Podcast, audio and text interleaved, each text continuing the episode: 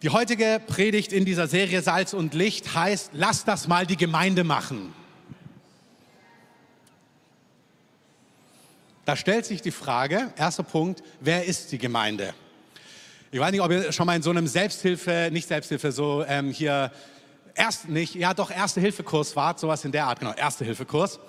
Ähm, wenn du in so einer bedrohlichen Situation bist, zum Beispiel in der S-Bahn oder ähm, irgendjemand in Not ist und du eingreifen möchtest und du merkst, boah, du kannst es nicht alleine, dann hilft es nicht so allgemein reinzurufen, hey, hilf mal mit. Sondern das Effektivste, was du tun kannst, ist zu sagen, hey, du in schwarz-rot kariert, hilf mir mal mit. Also, dass die Person genau weiß, ich meine dich. Du mit der Mütze, hilf mir mal mit. Oder du mit dem schwarzen Pulli, pack mal mit an. Das heißt, wenn wir sagen, ja, lass das mal die Gemeinde machen, dann ist die Frage, ja, wer ist denn die Gemeinde. Wenn wir so allgemein reinreden, hey, wir haben jetzt so ein Event nächstes Wochenende und hey, ich lade euch herzlich dazu ein, wie Anja schon gesagt hat, ist für alle Generationen. Natürlich kannst du dich dann nicht beschweren, wenn die Musik zu laut ist und zu Hip-Hop-mäßig und zu viel Licht ist, weil es ist ja vor allem für eine sehr junge Generation, aber ihr könnt dazukommen und alle, die Jugendliche in ihrem Umfeld haben, ladet sie ein, spendiert ihnen ein Ticket und auch den Freunden von euren Kindern oder äh, Jugendlichen, die ihr kennt. Es sollen unbedingt Menschen zum Glauben kommen. Amen. Ähm, die Einsätze auf der Straße sind wunderbar, aber auch ihr, wenn ihr Freunde habt, jugendliche Freunde, nehmt jemand aus eurer Schule, aus eurer Klasse, aus eurer Uni mit, damit Jesus sie berühren kann. Amen. Wenn wir sagen, ey, wir brauchen da ehrenamtliche Helfer, das ist das eine, das ist dann so allgemein. Wenn ich dich ganz konkret frage, hey, kannst du helfen beim Kochen, fühlt sich gleich ganz anders an. Okay, keine Sorge. Alle, die ein Appellohr haben, die gleich denken, oh, jetzt gibt's was zu tun, darum geht's mir heute gar nicht. Es geht mir um so einen Herzschlag, den ich möchte, dass wir ihn als Gemeinde ergreifen. Ich möchte etwas sagen zu gesundem geistlichem Wachstum, zu gesunder Nachfolge und zu einem gesunden Leben mit Jesus sagen. Und mir geht es um einen Herzschlag und manches werde ich ein bisschen überspitzt darlegen, aber das hältst du aus. Amen. Guck mal so deine Nebensitzerin oder Nebensitzer an und sag, das hältst du aus. Und wenn nicht, extra Gnade für dich heute extra Gnade. Okay, Amen. Also ich liebe unsere Gemeinde. Amen. Ich hoffe, es geht dir ganz genauso. Wenn du hier zu Gast bist, dann hoffe ich, dass du dich auch in diesen Ort, an diese in diese Gemeinschaft verliebst. Ich sage mal ein paar praktische Dinge. Ich liebe es, dass wir Ordner an der Tür vorne haben oder ein Welcome-Team, die dir Guten Morgen sagen. Das ist wunderbar. Ich liebe es, dass wir einmal im Monat ein Willkommensessen haben, wo Leute kochen, damit, wenn du neu hier bist, noch nicht wirklich angekommen bist, dass du Menschen kennenlernst und reinkommen kannst und Gemeinschaft erfahren kannst. Wunderbar. Amen. Ich liebe unseren First Steps Kurs. Was ist das? First Steps. Jeden Donnerstagabend, wenn du frisch im Glauben bist, neu bei Jesus bist, treffen wir uns und reden mit dir gemeinsam darüber, wie man Jesus nachfolgt, wie das funktioniert. Du lernst Leute kennen, du lernst die Kraft Gottes kennen. Wenn du frisch im Glauben bist in den letzten Wochen, ähm, komm Donnerstagabends einfach dazu. Ähm, auf der Homepage findest du alle Details. Frag sonst nach, wo das ist. Ich liebe unseren First Steps Kurs. Amen. Ich liebe Live Groups, kleine Gruppen Dort ist Gemeinschaft, gemeinsam essen vielleicht, beten, Thema, ähm, da wirst du tr vielleicht trainiert, gelehrt über Dinge, Bibelstudium, vielleicht erkennt man deine Gaben und sieht, boah, du bist eine echt tolle Lobpreiserin. Und wenn du so einen Eindruck hast, der ist immer ganz klasse, ganz präzise, wunderbar. Ich liebe unsere kleinen Gruppen. Ich hoffe, du auch. Amen. Ich liebe unseren Sonntagsgottesdienst, dass wir den zusammen aufrichten, dass wir den organisieren. Deswegen heute Dream Team hey, das ist toll, wenn du da mitmachst, dass wir sowas möglich machen können, dass wir gemeinsam anbeten können, gemeinsam vor den Thron Gottes kommen können, gemeinsam dann unterm Wort Gottes sind und lernen und gemeinsam auch von Gott berührt werden können. Ich liebe all diese Dinge und tausend weitere Sachen, die wir in unserer Gemeinde haben. Ich liebe diese Strukturen. Ich liebe es, dass dich jemand begrüßt. Ich liebe es, dass wir ein Willkommensessen haben. Ich liebe all diese Dinge, die wir bauen und gebaut haben und daran ist nichts falsch. Aber erste Folie.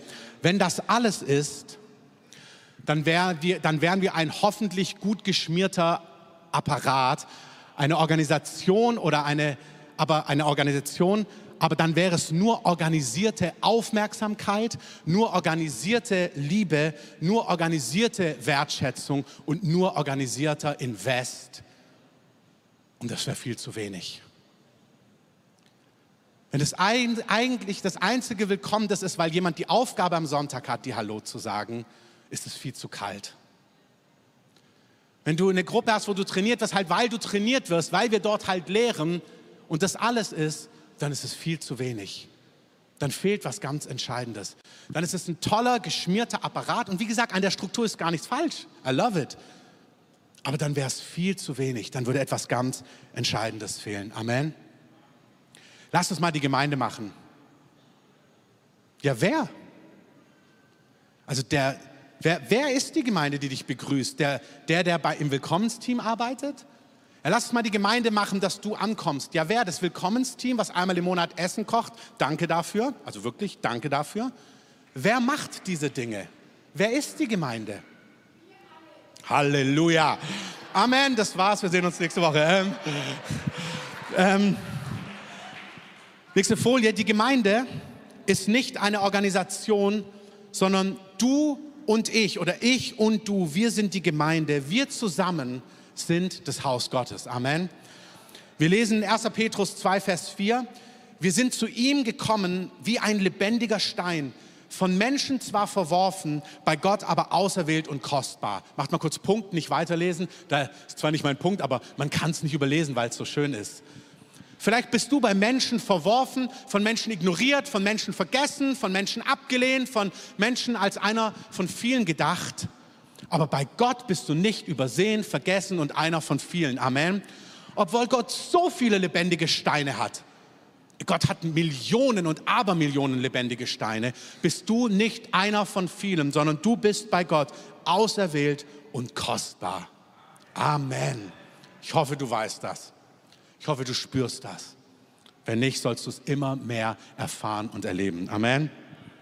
Dann heißt es Vers 5, lasst euch also selbst als diese lebendigen Steine aufbauen. Wir zusammen werden als Steine aufgebaut, als ein geistliches Haus, ein heiliges Priestertum, um geistliche Opfer darzubringen, Gott hochwillkommen durch Jesus Christus. Könnte man auch viel zu sagen, wenn wir zusammenkommen, wenn wir anbeten, bringen wir Gott hochwillkommene Opfer durch Christus Jesus. Deswegen sagt der Hebräerbrief, versäumt euer Zusammenkommen nicht. Das ist kein lästiger Pflichttermin, das ist kostbar, dass wir als Heilige in diesem Format einmal zusammen vor, vor den Herrn kommen. Schon in der Urgemeinde trafen sie sich im Tempel und in den Häusern. Amen. Es ist kostbar, dass wir alle zusammenkommen und dann in kleinen Gruppen. Und wenn das passiert, passiert echtes geistliches Leben. Amen. Wir sind nicht zuallererst eine Organisation, eine gut organisierte. Wir sind ein geistliches Haus, eine geistliche Realität von lebendigen Steinen. Du bist da drin ein ganz entscheidender Stein. Kennt ihr dieses Spiel, diese Jenga-Türme? Da kannst du nicht zu viele Steine rausziehen. Du bist ein ganz entscheidender, wertvoller Stein für das Haus Gottes. Amen. 1. Korinther 1, Vers 12 ist ein anderes Bild, sagt aber das Gleiche. So sind wir, so sind wir ein Leib, also, oder er sagt andersrum, so wie unser Leib, also unser Körper aus vielen Gliedern besteht und diese Glieder einen Leib, also einen Körper bilden, so ist es auch bei Christus. Sein Leib, nämlich die Gemeinde, besteht aus vielen Gliedern und doch ist es ein einziger Leib. Also wir sind eine Gemeinde, wir sind nicht zuallererst ein EV, wir sind nicht zuallererst eine Organisation, wir sind nicht zuallererst Arbeitgeber, wir sind ein geistliches Haus, lebendige Steine oder anderes Bild, wir sind ein Körper und jeder Körper hat unterschiedliche Glieder, sagt er. Wenn du den Text dort weiterliest, 1. Korinther 1, kannst du mal weiterlesen, sagt er, da gibt es Arm, da gibt es Ohren, da gibt es Augen, da gibt es Knie, da gibt es Rückengelenke, Wirbelsäulen, whatever. Und, und er sagt dann Paulus, ja, Gott sei es gedankt, sind nicht alle Wirbelsäule. Gott sei es gedankt, sind nicht alle Augen, sondern es braucht Augen und Ohren und Knie und kleiner Zeh. Schlag dir den mal an, da weißt du, wie wichtig er ist oder ähm, wie entscheidend es ist, dass es ihm gut geht, dem kleinen Zeh. Amen. Also wir sind ein Leib, du und ich, wir gehören alle zusammen. Amen. Gute Nachricht, nächste Folie. Wir zusammen, also du und ich, und zwar jeder Einzelne, sind die Gemeinde, aber nicht nur wir. Die Gemeinde sind nicht nur wir, sondern es ist die Gemeinde Gottes, weil Jesus darin in der Gemeinde das Haupt, der Chef ist und weil er durch seinen Geist gegenwärtig ist. Die Gemeinde ist die Gemeinde Gottes, weil du und ich da sind. Wir sind lebendige Steine. Aber der Herr ist hier auch. Amen. Ist eine geistliche Realität. Ihr seht es in der nächsten Bibelstelle, Epheser 1, Vers 22. Der Vater hat ihm, Jesus, alles unterworfen, also den Füßen Jesu ist alles unterworfen. Und der Vater hat ihn, Jesus, als Haupt über alles der Gemeinde gegeben, die sein Leib ist, die Fülle dessen, der alles in allen erfüllt. Also, wenn wir im Bild des Körpers bleiben, ist Jesus das Haupt. Jesus ist Teil der Gemeinde. Gott selber ist in seiner Gemeinde gegenwärtig. Das brauchen wir auch unbedingt. Amen. Noch eine Bibelstelle, Epheser 2, Vers 20. Ihr seid, wir alle, aufgebaut auf der Grundlage der Apostel und Propheten. Das ist geschichtlich gemeint, die Apostel und Propheten, aber auch ganz konkret gibt Gott Apostel und Propheten, um das Haus Gottes aufzubauen. Wobei Jesus selber der Eckstein ist, der entscheidende Stein, an dem sich alles orientiert. Damals die Baumeister, der ist genau in Position gebracht und an diesem Stein orientiert sich der ganze Bau. In ihm, in Christus, Vers 21, zusammengefügt, wächst der ganze Bau, wächst die ganze Gemeinde zu einem heiligen Tempel im Herrn und in ihm werdet auch ihr mit aufgebaut zu einer Behausung Gottes im Geist. Amen. Boah, wie stark, lest das mal durch. Jesus ist der entscheidende Stein. Dann kommen wir alle drum herum. Er baut uns auf, aber da ist auch Wachstum drin. Wir wachsen heran. Es gibt keine perfekte Gemeinde. Amen. Und wenn es sie gäbe und du dorthin kommen würdest, wäre sie nicht mehr perfekt. Ist so. Es gibt keine perfekte Gemeinde. Es gibt Gemeinde mit dir und mit mir. Der einzige Perfekte da drin ist das Haupt, der Herr. Alle anderen wachsen. Alle. Bei manchen siehst du, oh, der wächst ganz intensiv, oh, der muss ganz viel wachsen. Aber wir alle müssen wachsen. Wir alle wachsen. Wir alle brauchen Gnade. Wir alle sind aus Gnade dazugekommen. Wir alle sind auf dem Weg. Wir alle sind im Prozess. Amen. Und dieses Gefühl, ja, aber der schon sehr intensiv, oder? Vielleicht. Du kennst aber, weißt aber auch nicht, wo der herkommt. Sondern nicht, was er erlebt hat. Es gibt diesen schönen Spruch, beurteile niemanden, bevor du nicht in seinen eigenen Schuhen, in seinem Leben, seine Lebensgeschichte hast. So. Wir sind die Gemeinde. Du und ich. Wir sind keine Organisation. Wir sind eine geistliche Realität von Gott zusammengestellt. Deswegen ist auch wichtig, dass du dich in ein Haus einbauen lässt. Das muss nicht dieses Haus sein. Aber dieses ganz fiktive, ja, ich bin Teil so von der ganzen Gemeinde weltweit, ist total nichtssagend. Das bringt gar nichts. Du musst irgendwo verortet sein, wo Menschen neben dir sind, die dich kennen, die dich lieben, die dich ermutigen, an denen du dich schleifst. Jedes Mal, wenn es eng wird, dass du sagst, ach, ich bin Teil der weltweiten Gemeinde und raus hier, du wirst niemals wachsen. Du gehörst eingebaut in ein Haus, wo Menschen dich lieben, wo Menschen dich kennen, wo Menschen dich anfeuern, wo Menschen für dich sind. Amen. Und wo Menschen dir auch ehrlich sagen, du, ich kenne dich, das ist echt schräg. Du brauchst ein Zuhause, das muss nicht hier sein. Es gibt viele gesunde Gemeinden in der Stadt. Amen kann woanders sein, aber irgendwo musst du dazugehören. Und dann stellt Gott uns an Orte und dann baut er den Tempel auf. Er lässt uns wachsen. In ihm werden wir zusammengefügt. In ihm wachsen wir heran. Und dann werden wir zusammen eine Behausung für Gott. Dann sagt Gott, ich will in eurer Mitte selber wohnen. Ich selber will unter euch sein und ich selber will da sein. Ey, was für ein Privileg. Amen.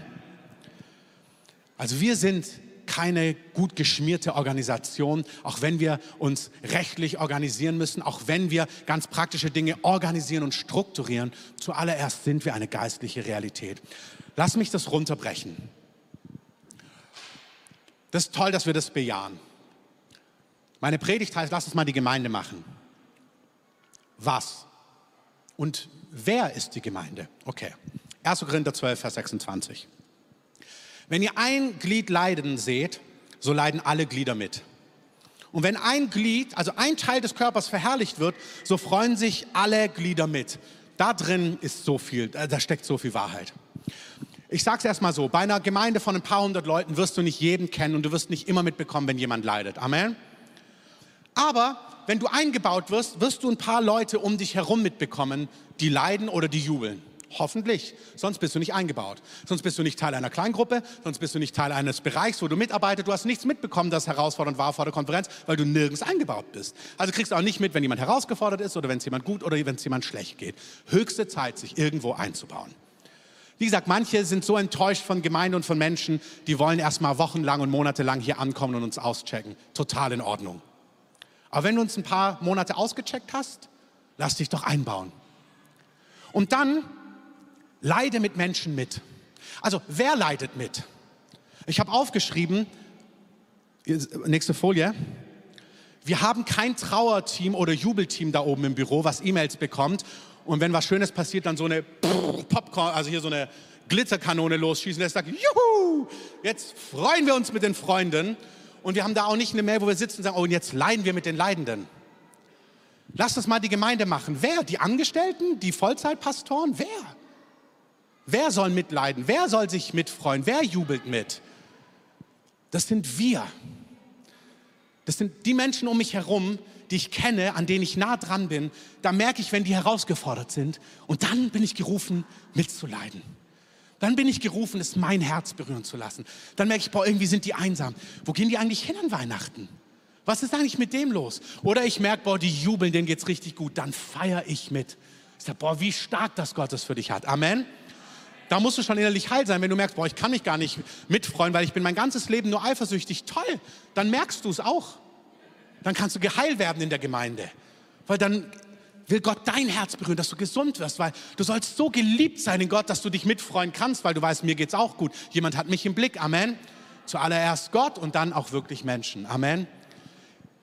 Ihr Lieben, ich möchte, dass wir Menschen um uns herum haben, dass wir einen Blick drauf haben. Wenn jemand krank ist, wenn es jemand nicht gut geht, wer ruft an? Zuallererst die Pastoren oder du, wenn es deine Freundin ist? Das ist unsere Aufgabe. Manche von euch, ihr lebt das per Excellence. Euch meine ich nicht, euch danke ich dafür. Unterstreicht es und bringt es anderen bei. Amen. Aber ihr anderen, lasst euch doch mitrufen, dass wir füreinander da sind. Nächste Folie. Also, ne, steht drauf. Wir sind die Gemeinde. Ähm, ich möchte noch in den Kontext kurz hineinnehmen. In der Gemeinde damals, im Korintherbrief, lesen wir von Witwen. Also Frauen in, dort zum damaligen Zeitpunkt, die ihre Männer verloren hatten, was damals dann auch gesellschaftlich super herausfordernd war wegen Versorgung, alle möglichen, also anders als heute.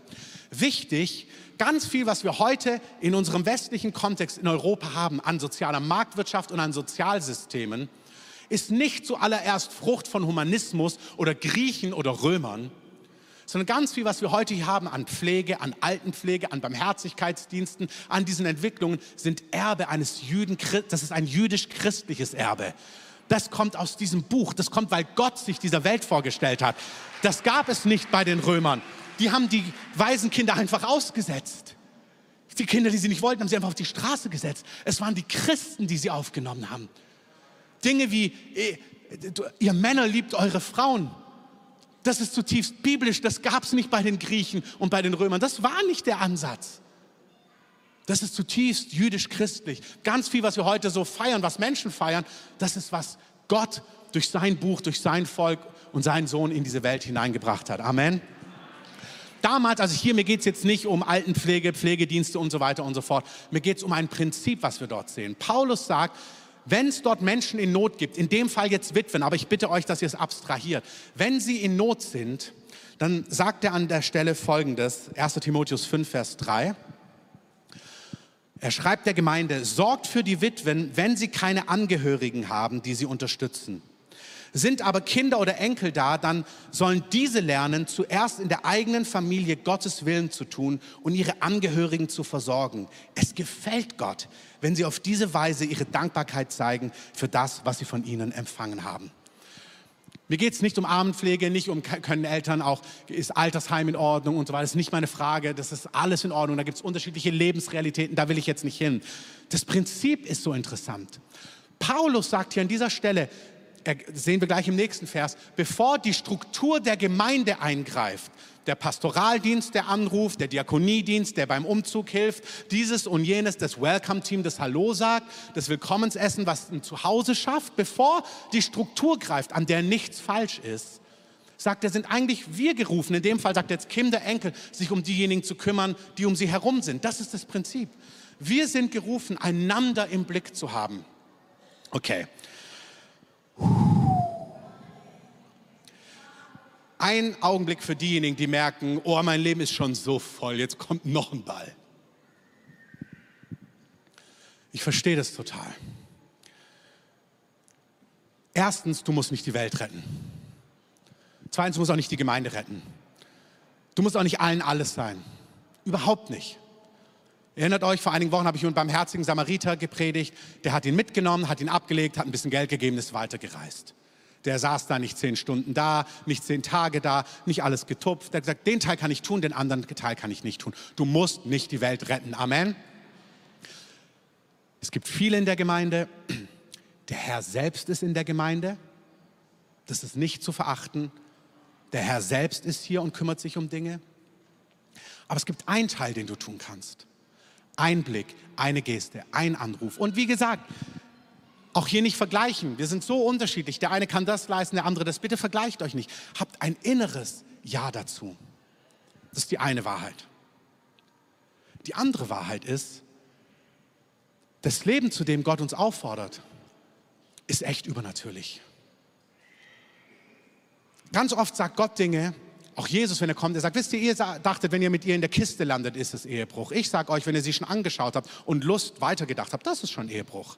Jesus ist ganz oft gekommen, hat denen gesagt, ihr dachtet, der Standard ist hier. Nee, die Wahrheit ist, der Standard ist hier. Ihr dachtet, so ist es in Ordnung. Ich sage, nee, das ist, was ich suche. Und für, das ist wirklich so. Das heißt, das, zu was Gott uns einlädt, das Leben ist total übernatürlich. Unser Job ist es zu bejahen und zu sagen, Herr, ich will so sein wie du. Amen. Wer möchte sein wie der Meister? Wunderbar, ich liebe euch auch. Und dann ist aber der nächste Punkt, Herr, nimm in mir Gestalt an. Lass mich wachsen. Gib mir Gnade, hilf mir, trainier mich. Vergleich dich nicht. Es ist einfach so, wie Gott dich bauen will, was Gott mit dir machen möchte. Aber da ist noch eine Wahrheit drin. Stunden des Lebens mit Belanglosigkeiten verschwenden, funktioniert nicht. Stunden auf Social Media in bla bla bla und bla bla blub und allem Möglichen zu sein, dass die Stunden nur so dahin rennen als Lebensstil, funktioniert gar nicht. Ich meine nicht, damit du mehr tun kannst, sondern ich meine, du brauchst einen Lebensstil vor dem Herrn. Du brauchst einen Lebensstil, wo du auftankst. Du brauchst einen Lebensstil, wo du ihm begegnest. Du brauchst einen Lebensstil, wo du von ihm trinkst. Du brauchst einen Lebensstil, wo du von ihm hörst. Du brauchst einen Lebensstil, wo du von ihm gestärkt wirst. Was gibt viel zu tun? Mir geht es nicht um viel zu tun, mir geht es um ein verborgenes Leben in Christus, was Zeit braucht. Und es ist wichtig, dass du schaust, so wie du deine Zeit lebst. Jemand jetzt auf den Tagen bei der Konferenz hat gesagt, ja, ich habe keine Zeit. Er hat gesagt, dann nimm mal das Ding raus und geh mal auf Bildschirmzeit. Schau einfach mal. Da ist 100 Pro eine Stunde, die du hast und die macht einen ganzen Unterschied. Macht einen Riesenunterschied. Das Leben, was Gott uns einlädt, ist Frucht, soll Frucht bringen. Das ist heilig. Und ich lade uns ein, dass wir ein verborgenes Leben in Christus leben. Hey, unser Meister war, hörst nicht mit Appell, es tut mir so leid, man kann so viele Leute hören das gleich mit Druck. Verzeih. Aber leb ein Leben in der Gegenwart Gottes. Entwickle einen Lebensstil, wo du von ihm hörst, wo du von ihm trinkst. Das Problem sind nicht die Herausforderungen. Das Problem ist, dass ihr nicht voll des Friedens Gottes seid, dass ihr nicht die Quelle kennt, dass ihr euch nicht an der Quelle sättigt, dass ihr nicht von ihm empfangt, Tag für Tag, nicht einmal in der Woche, nicht Sonntag, sondern als ein Lebensstil, wo ihr trinkt, wo ihr empfangt, wo ihr hört, wo ihr Freude empfangt, Zuversicht, neue Kraft. Der äußere Mensch wird Tag für Tag aufgerieben, der innere wird Tag für Tag erneuert durch seinen Geist. Wir können so ein Leben nicht leben ohne einen Lebensstil, wo wir am Herrn dran sind. Helft einander, ermutigt einander, justiert nach, wo notwendig. Wenn ihr denkt, oh, es, es fällt mir so schwer, kein Problem, gib nicht auf, aber geh kleine Schritte in die richtige Richtung. Amen. Paulus sagt in 1 Timotheus 5, Vers 16, nochmal bei den Witwen, aber mir geht es nicht darum, sondern um das Prinzip. Wenn eine Christin in ihrer Verwandtschaft Witwen hat, dann soll sie auch weiterhin für die sorgen. Das ist schon krass. Also wenn sie dann noch um sich herum auch noch Witwen hat, die soll sie auch noch sehen. Auf keinen Fall darf die Gemeinde damit belastet werden. Ist so interessant. Wir sagen so schnell, ja, das soll die Gemeinde machen. Damit meinen wir die Organisation, die Struktur, das Welcome-Team. Die Willkommensleute sollen, sollen Hallo sagen. Also nein, nein, du sollst Hallo sagen. Du sollst umarmen und fragen, wie es der Person geht. Du sollst von deinem Schatz, wo du was in Jesus, was du kennengelernt hast, jemand anderem weitergeben. Du sollst jemand anderen ermutigen. Ich rede gar nicht jetzt hier von, du sollst jetzt die ganzen Witwen und Waisen aufnehmen. Das ist gar nicht mein Punkt. Wir können viel kleiner beginnen.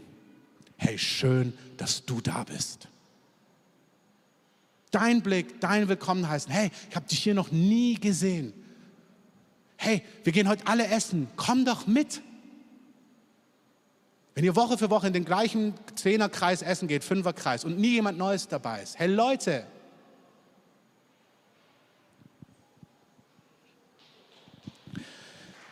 mir geht es heute nicht um Altenpflege, sondern um die Verantwortung des einzelnen Menschen zu sehen, zu begrüßen, Beziehungen aufzubauen, mit Menschen zu weinen, mit Menschen zu jubeln, Menschen zu besuchen, Menschen beim Umzug zu helfen, im Gebet mitzustehen und mitzuflehen, andere zu ermutigen, zu lehren und zu trainieren. Ich habe vor einigen Wochen Philippa 2, Vers 1 gesagt. Wir lesen es nochmal. Wenn es nun irgendeine Ermunterung in Christus gibt, hey bitte, sei die größte Ermutigerin, die es gibt. Amen. Wenn es irgendeinen Trost der Liebe gibt, go for it. Wenn es irgendeine Gemeinschaft des Geistes gibt, tu es. Wenn irgendein herzliches Mitleid und Erbarmen, wenn du spürst, oh Herr, ich komme gar nicht klar mit meinem Leben, okay, hör ich. Nimm das nächste halbe, dreiviertel Jahr, ein stabiles Leben in Christus aufzubauen. Find eine Kleingruppe, geh zu Neustart, wachs in Dingen, find den Herrn, entwickle einen Lebensstil, damit du sicher stehst, damit du morgen Kapazität hast, um jemanden zu lieben. Amen. Noch ein Geheimnis, steht nicht auf der Folie, Jesaja 58 wenn wir uns um andere kümmern, wird unsere Heilung schnell sprossen. Wir denken, na warte, ich heile erstmal, dann kümmere ich mich. Und Gott sagt, nee, nee, kümmere dich, dann passiert was bei dir. Amen. einander zu ermutigen, einander zu lieben. Matthäus 28. Mir geht es nicht um den Missionsbefehl, mir geht es um den zweiten Teil. Also ja, erzählt Menschen von Jesus, go for it. Aber der zweite Teil, und jetzt lehrt sie, alles zu bewahren, was ich euch geboten habe. Und siehe, ich bin bei euch alle Tage bis zur Vollendung des Zeitalters. Hey, ich liebe unsere Kurse. Ich habe sie geschrieben, ganz viele von denen. Halleluja. Ich liebe sie, ich liebe die Audienz, ich liebe die Bibelschule, ich liebe die Online-Kurse, ich liebe den ähm, hier Familien-Ehekurs, den Rike und das ganze Team zusammengestellt haben. Ich liebe alles, was wir an Lehre haben, an Kleingruppen. Deine Bibelstudiums-Kleingruppe, wo du das letzte griechische Wort umdrehst, fantastisch. Amen. Aber nicht nur über organisierte Struktur wollen wir einander Dinge beibringen. Wenn du was im Herrn hast, das fängt doch in der Familie an. Erzählst du doch deinen Kindern. Das macht doch nicht zuallererst der Kindergottesdienst. Das macht doch nicht zuallererst JPT oder Juniorleiter. Du siehst doch den Samen in das Leben deiner Kinder. Du erzählst ihnen was, du bringst ihnen was bei. Das ist dein Job und mein Job, wenn du Kinder hast. Aber auch Freunde, wenn sich jemand bekehrt hat, erzähl du, was du hast. Hey, wenn du eine Woche Christ bist, ey, dann hast du schon richtig was weiterzugeben. Amen. Ich sag's nochmal, wenn du schon eine Woche mit Jesus unterwegs bist, wow, was du schon weiterzugeben hast. Amen. Wirklich, du hast richtig was weiterzugeben. Erzähl ihnen, was du gelernt hast über Vergebung, über Gnade, über Finanzen, über dieses, über jenes. Oh, der Heilige Geist. Ey, ich bin im Heiligen Geist getauft worden. Ich wusste ja nicht, dass dann Pastoren dafür beten. Klammer auf, tun sie nämlich auch gar nicht. Sondern du darfst dafür beten. Ich habe all meinen Freunden von Jesus erzählt und habe gesagt, jetzt beten wir für die Taufe im Heiligen Geist. Ich habe einfach angefangen damit. Meine zig von meinen Freunden damals wurden im Heiligen Geist getauft, weil ich dachte, ja, muss man einfach gleich weitergeben. Gib weiter, was du hast. Amen. Gott möchte unsere Stadt heimsuchen. Jeder darf was weitergeben. Es ist klar, wir haben unterschiedliche Kapazitäten. Vergleicht euch nicht. Hey, manche, ihr habt einen Job mit so viel Verantwortung. Ihr steht da, euren geistlichen Mann, eure geistliche Frau, auch was wir von Martin gehört haben. Das ist wunderbar. Lasst dein Licht leuchten da draußen. Das macht so einen Unterschied. Das ist klar, dass du nicht dieses und jenes vielleicht noch kannst. Gar kein Problem. Aber das, was du kannst, gib es weiter, dreh dich um andere, liebe, ermutige, lehre in den Kapazitäten, die du zur Verfügung hast. Amen. Ich möchte euch ein Geheimnis aus der Untergrundkirche vom Iran erzählen und auch aus China. Die evangelisieren, indem sie eigentlich die, die, die Jesus noch nicht kennen, ähm, lehren. Also die fangen jetzt gar nicht an, sie alle zum Herrn zu führen, sondern die sagen dann, ja, wenn wir krank sind, dann beten wir zum Beispiel so und so. Und dann machen sie es einfach, obwohl die den Herrn noch gar nicht kennen. Und sagen, ja, bei Finanzen ist es so, wenn, wenn Leute sagen, oh, ich kämpfe finanziell, dann sagen sie, ja, das ist so, wir bringen halt immer den ersten, man gibt halt den ersten Teil erst Gott, weißt du, und dann kommt so ein Segen auf die Familie. Das heißt, die tun so, als ob die schon beim Herrn sind und sie erklären ihnen alles. Du, das machen die Veganer und die Esoteriker auch. Sie sagen, ja, wenn du das Steinchen hier hättest, dann kommt echt Frieden in deine Wohnung. Stimmt zwar gar nicht, aber machen sie einfach. Die erzählen auch einfach, wie der Laden funktioniert alle, die reden einfach von dem, von was sie begeistert sind. Red du auch von dem, was du begeistert bist. Auf Arbeit, in deinem Umfeld. Sag, ey, so funktioniert das. Ja, wenn da ganz viel Streit ist in der Familie, dann ja, wir, wir glauben ja als Christen, weißt du, man muss es so einfach sagen, ja, es ist ja so. Weißt du, sie sagen auch einfach, so ist es. Aber wir haben das Echte, so ist es. Amen. Wir haben ja das Amen, so sei es, so ist es. Das ist unser Ding. Wir haben das Amen. Du kannst auch sagen, nee, nee, es ist so, man muss ja vergeben. Weil wenn man nicht vergibt, dann geht man ja innerlich selber kaputt. Erzähl einfach den Leuten, wie es läuft. Amen. Du hast so eine sympathische Art, das nehmen die schon. Amen. Also, nächste Folie. Ich bitte euch, ihr alle, habt ein bis zwei Personen in eurem Leben, auch in die ihr geistlich investiert. So intensiv oder wenig intensiv wie es geht, aber nicht die Gemeinde macht das. Du investier in jemanden. Wir Pastoren und die da noch jobmäßig anders drin sind, das natürlich haben wir viel mehr Leute. Das ist ja klar, dass wir das anders machen. Aber so ein, zwei Personen, wo du von dem Schatz, den du hast, bewusst weitergibst, bitte mach es. Ermutigung, Korrektur, Erklärungen in einem Beziehungskontext gehen viel tiefer, sind viel effektiver und fühlen sich auch viel wärmer an. Wirklich. Der Rahmen ist heute leider nicht mehr genug Zeit aber Ermutigungen, die ich von persönlichen Leuten erfahren habe. Weißt du, man kann von vorne sagen, hey, wenn du ein prophetisches Wort hast, dann trau dich ruhig mal nach vorne zu kommen, ich kann das hier lernen, das ist gut. Und manche nehmen das. In meinem Fall war es so, dass Moni ähm, damals in der Bibelschule immer zu mir kam und gesagt hat, Christoph, du hörst wirklich, trau dich ruhig mal nach vorne zu gehen. Da dachte ich, boah, wenn ich aber durch die ganze Gemeinde vorlaufe und dann das prophetische Mikro sagt Nein und dann laufe ich wieder zurück und alle wissen, dass es wohl nicht vom Herrn war, was ich da gehört habe, ähm, das sind so Kleinigkeiten, die es kompliziert machen. Ich sage, nee, nee, geh ruhig vor. Immer wieder ermutigt. Das hat was gemacht mit mir. Oder einmal habe ich eine Korrektur bekommen von jemandem. Da habe ich einfach, es war eine schöne Korrektur, es war so diese ermahnende, ermutigende Korrektur, die es manchmal beim Herrn gibt. Ähm, das Wort heißt im Griechischen auch das Gleiche, Ermutigung, Ermahnung. Da habe ich jemanden damals auch zu Bibelschulzeiten, der hat mich so um Rat gefragt. Ich war auch Bibelschüler und ich habe dem gesagt, sehr mutig ihn gelehrt und so. Er gesagt, ja, musst du so, so, so und so und so machen. Und dann hat der das halt direkt umgesetzt. Das nenne ich mal Leitergabe. Ähm, und dann kam am nächsten Tag ein Mentor zu mir und hat gesagt, Christoph, du musst schon wahrnehmen, dass du eine sehr starke Leitergabe hast und Leute das dann wie bare Münze nehmen, was du sagst.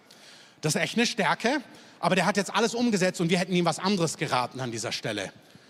Okay, war gut, war persönlich, war ermutigend, oh, ich habe schon eine Leitergabe, aber war auch okay, du musst lernen, mit der klar, also mit der gut umzugehen. Aber das war warmherzig, aber es hat auch getroffen. Oft sind so lehrmäßige Dinge, die sind so, die gehen manchmal nur so drüber, aber die sollten genau bei dir landen. Also du hörst so eine Predigt, sagst super, super. Ich hoffe, ich hoffe, er hört's. Und ich denke, hoffentlich hörst du's. Wir hatten eine Person mal bei uns, da hatte ich einen Gastprediger, dann ruft er mich die Woche davor an und sagt, Christoph, ich hatte einen Traum. Ich träume nie. Ich habe geträumt, dass ich über Stolz gepredigt habe in eurer Gemeinde. Und dann sind drei Leute aufgestanden und haben die Gemeinde verlassen, aber für immer. Und dann hat er am Telefon geheult. Und hat gesagt, oh, ich weiß gar nicht, ähm, was ich damit machen soll. Und dann habe ich gesagt, du fühl dich ganz frei, predige, was auch immer Gott dir gibt. Nach dieser Predigt, eine Woche später, er hat darüber gepredigt, kommt eine Person zu mir, sagt, die Predigt heute, mit der konnte ich überhaupt gar nichts anfangen. Das war ja so daneben. Und ich habe mir gedacht, oh, ich wusste schon, wo die Person so steht. Ich dachte, boah, die ist genau für dich. Die Person hat kurz danach die Gemeinde verlassen. Gemeinde verlassen ist nichts Falsches. Du darfst eine andere Gemeinde suchen, wenn Gott dich woanders hinführt, gar kein Problem. Ja, wir sind nicht die einzig selig machende Gemeinde. Amen. Aber in ihrem Fall war es einfach nicht gut zu gehen. Das war in Dingen, wo sie einfach nicht dran gehen wollte. Ich habe gedacht, Mann, hätte die Predigt, wäre die nicht über dich drüber gegangen, hätte die dich mal getroffen. Hätte dir jemand, in dem Rahmen waren die Sachen schon so ein bisschen spannend, dass ich es von mir nicht wirklich nehmen konnte. Hätte sie eine gute Freundin gehabt, die ihr gesagt hat, du, die geht an dich eigentlich. Hey, wenn ihr Freunde seid, ihr könnt die besten Ermutiger sein. Und als Freunde ist es so wichtig, dass wir uns auch ehrlich sagen, wenn wir was im Leben voneinander wahrnehmen, wo wir sagen, hey, das Ding ist nicht wirklich gut. Manche sagen, Freundschaft bedeutet, ach, ich sage das nicht, ich ermutige nur. Seid echte Freunde, die richtig ermutigen, die aber auch wirklich ein echtes Feedback mal geben. Amen. Letzter Punkt. Nächste Folie. Warten oder werden. Letzter Punkt dauert nur zwei Minuten, also volle Konzentration. Wenn man so etwas hört, gibt es diese zwei Fragen, warten oder werden. Ganz oft hören wir so etwas und wir haben so den Wunsch, oh ja, ich wünsche mir so sehr, dass ich ab jetzt willkommen geheißen werde. Oh, ich wünsche mir echt, dass jemand jetzt sich in mich investiert, so geistliche Elternschaft und Vaterschaft oder Geschwisterschaft. Also ganz oft rutschen wir dann doch in diese Situation, oh, das klingt fantastisch, ich spüre es. Genau das habe ich vermisst die letzten anderthalb Jahre hier. Ich verstehe das.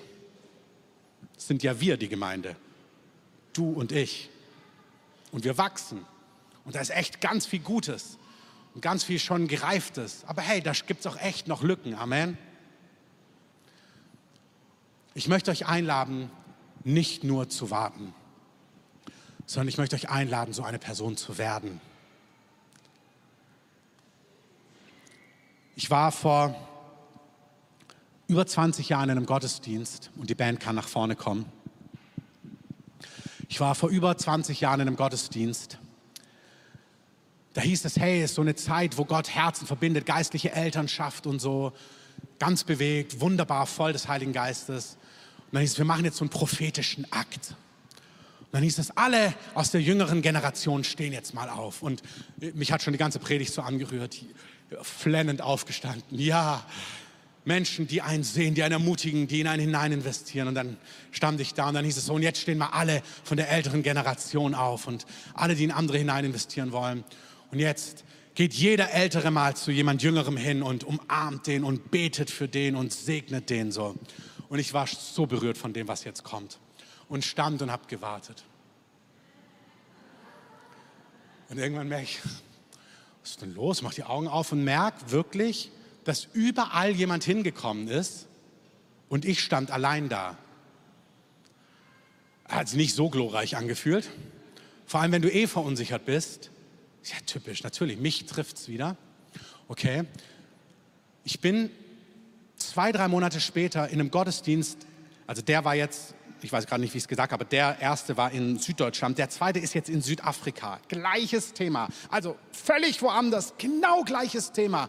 Wieder, alle sollen aufstehen, wieder, man soll zueinander kommen, wieder mache ich meine Hände zu und bin berührt. Aber heute, danke Herr für diese zweite Chance.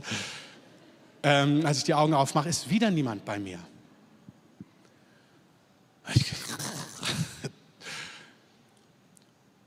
Manchmal ist es wirklich so. Der Heilige Geist hat damals zu mir gesagt, Christoph, an deiner Sehnsucht ist nichts falsch. Aber ich möchte dir zwei Dinge sagen. Erstens, ich möchte dieser Vater in deinem Leben zuallererst sein. Ich möchte, dass du das richtig von mir nimmst. Du bist in der Season, wo ich diese Person für dich werde. Und dann sollst du so jemand für andere werden. Ich werde dich aufbauen als ein Vater, als ein Freund, der das, für was er sich sehnt, für andere ist. Aber ich werde genug sein.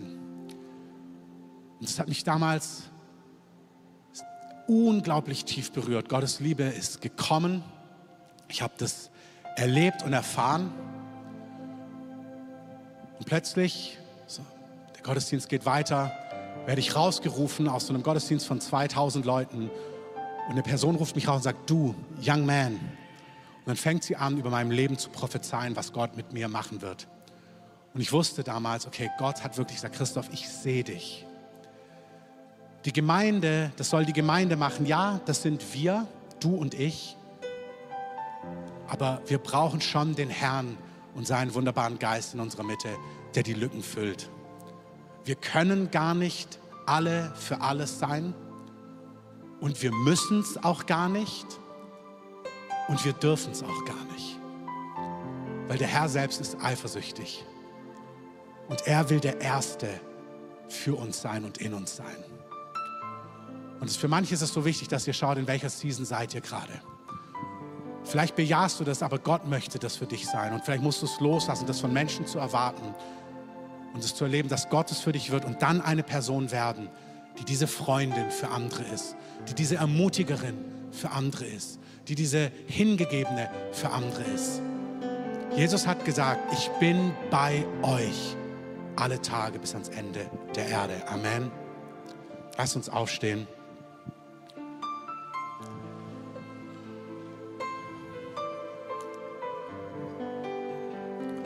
Wir haben einen ganzen Augenblick Zeit, auch bis die Kinder aus dem Kindergottesdienst kommen.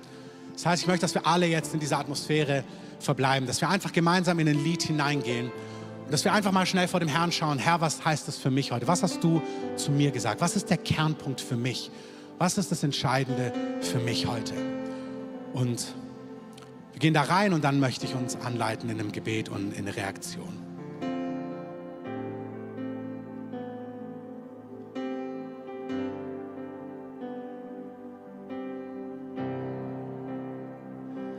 Starbst für mich am Kreuz, damit ich lebe in der Freiheit, die du gibst. Weil ich dein eigen bin, höre ich nicht auf, laut zu singen, wie sehr du liebst. Für dich bist du Jesus. Verdienst das Lob, für dich bist nur du, für dich bist nur du, Jesus.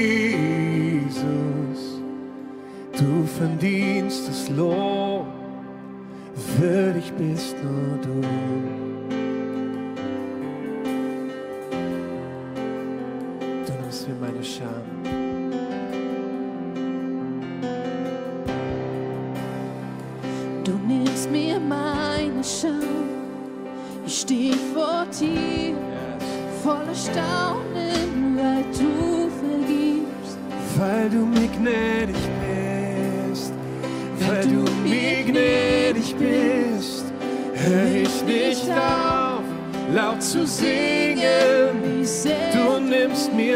Scham, du nimmst mir meine Scham.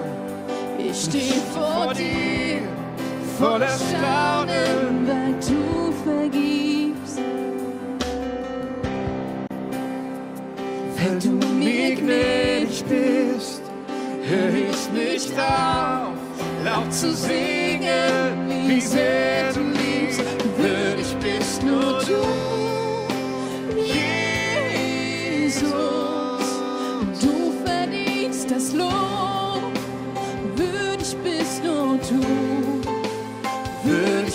bist nur du, Jesus.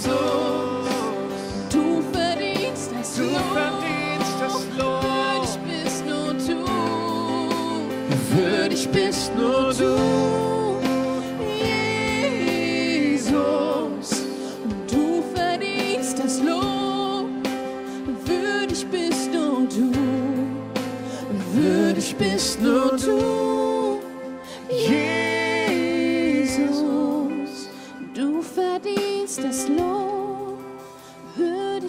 Bist nur du.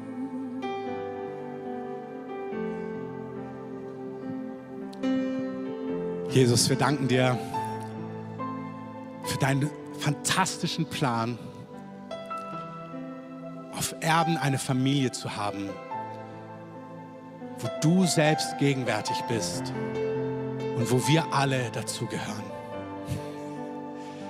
Jesus, ich danke dir, dass an deinem Tisch jeder Platz hat. Ich danke dir, dass jeder Platz hat an deinem Tisch. Und dass jeder Einzelne, der dort nicht sitzt, vermisst ist und fehlt.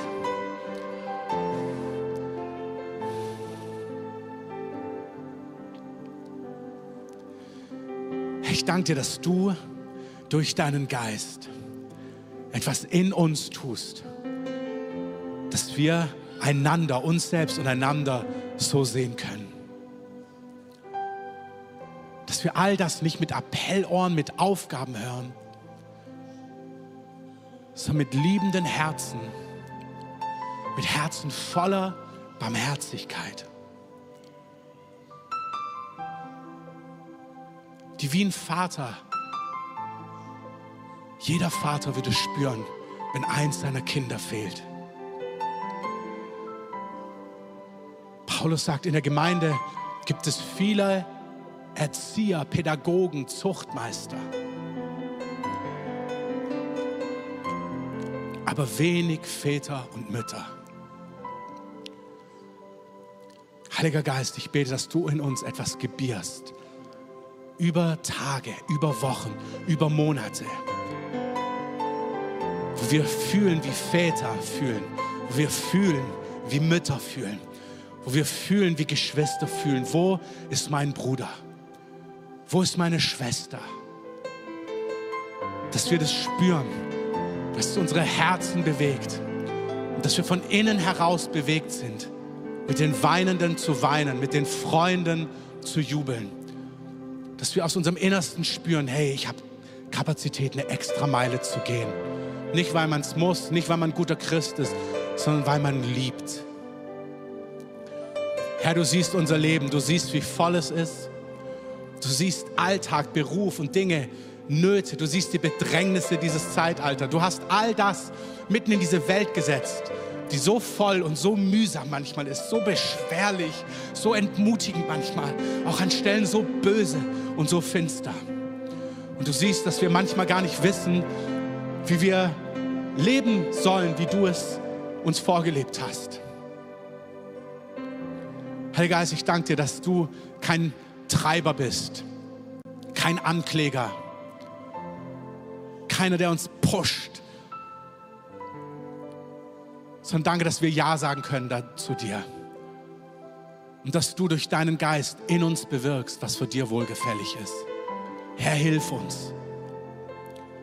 Hilf uns in dieser Welt so zu leben. Du hast gesagt, Du hast gebetet, dass wir nicht aus dieser Welt weggenommen werden, Johannes 17. Sondern du hast deinen Vater gebeten, dass er uns in dieser Welt bewahrt. Du hast gesagt, in dieser Welt werdet ihr viel Bedrängnis haben, aber seid guten Mutes. Ich habe die Welt überwunden. Herr, du hast gesagt, dass wir durch viel Bedrängnis ins Reich Gottes eingehen müssen. Es ist die Bedrängnis dieses Zeitalters, die uns baut, die uns läutert, die uns reinigt, die uns befähigt, diesen ewigen heiligen Ruf zu leben, der vor uns liegt. Wir werden vorbereitet in dieser Welt für ein kommendes Zeitalter. Man kann dem nicht entfliehen.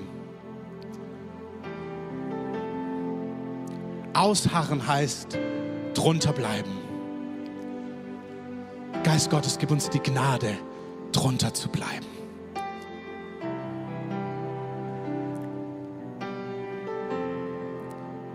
Hey, der Geist Gottes will, dass Christus in dir Gestalt annimmt.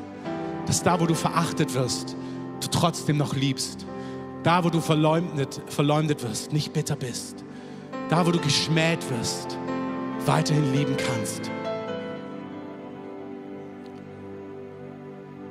Danke dir dass Nachfolge Jesu kein Spiel, kein Event und kein Kindergarten ist, sondern was Heiliges, Kostspieliges. Wenn du heute hier bist und an diesem Tisch Platz nehmen möchtest, Teil von Gottes Familie werden möchtest, hat Gott selbst keine Kosten und Mühen gescheut, sondern Gott selber ist Mensch geworden und hat für dich am Kreuz für deine Schuld bezahlt.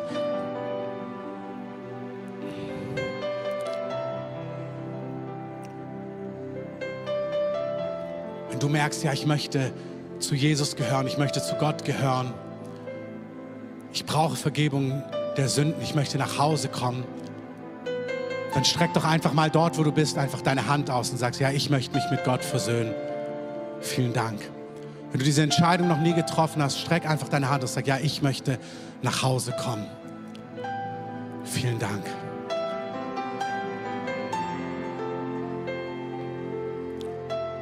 Vielleicht kann das Ministry-Team schon mal nach vorne kommen. Alle, die heute mitbeten können. Wenn du hier bist, diese Entscheidung noch nie getroffen hast, sagst, ja, ich will mit Gott leben, ich will Teil seiner Familie sein. Ich will einen Neuanfang, ich will Vergebung der Sünden. Streck einfach deine Hand aus.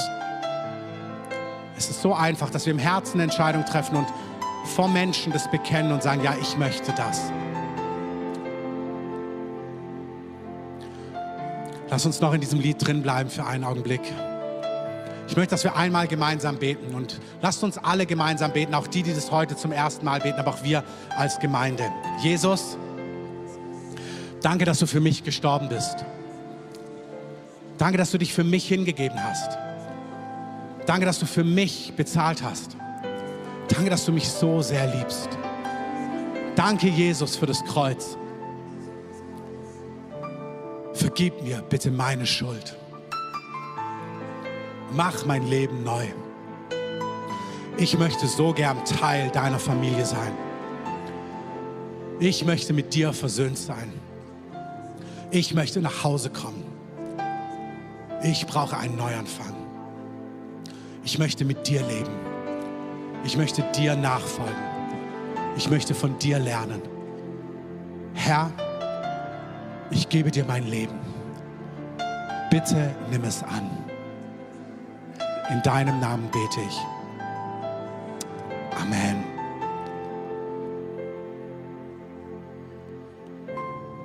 Vielleicht könnt ihr euch als Ministry-Team hier die ganze Linie entlang aufstellen. Alle, die mitbeten können heute, bitte kommt nach vorne, dass wir genug Beter da haben. Wir machen jetzt einen Übergang. Diejenigen, die los müssen, dürfen gerne losgehen und das mitnehmen, was wir heute gebetet haben, was ihr gehört habt in Gottes Wort. Lasst es sacken, Geist Gottes, mach es präzise, zeig, was es für jeden Einzelnen bedeutet. Alle anderen, ihr seid eingeladen zu reagieren. Vielleicht braucht ihr diesen Trost, diese Liebe Gottes, die euch so sättigt. Vielleicht merkt ihr, ja, Herr, ich möchte diese Person werben. Ich habe so lange gewartet, dass es jemand für mich ist, aber ich möchte diese Person werben. Was auch immer. Wir nehmen jetzt eine Zeit, wir gehen in dieses Lied nochmal rein, wo wir darauf reagieren können. Ihr könnt einfach hier nach vorne kommen und den Raum ausfüllen.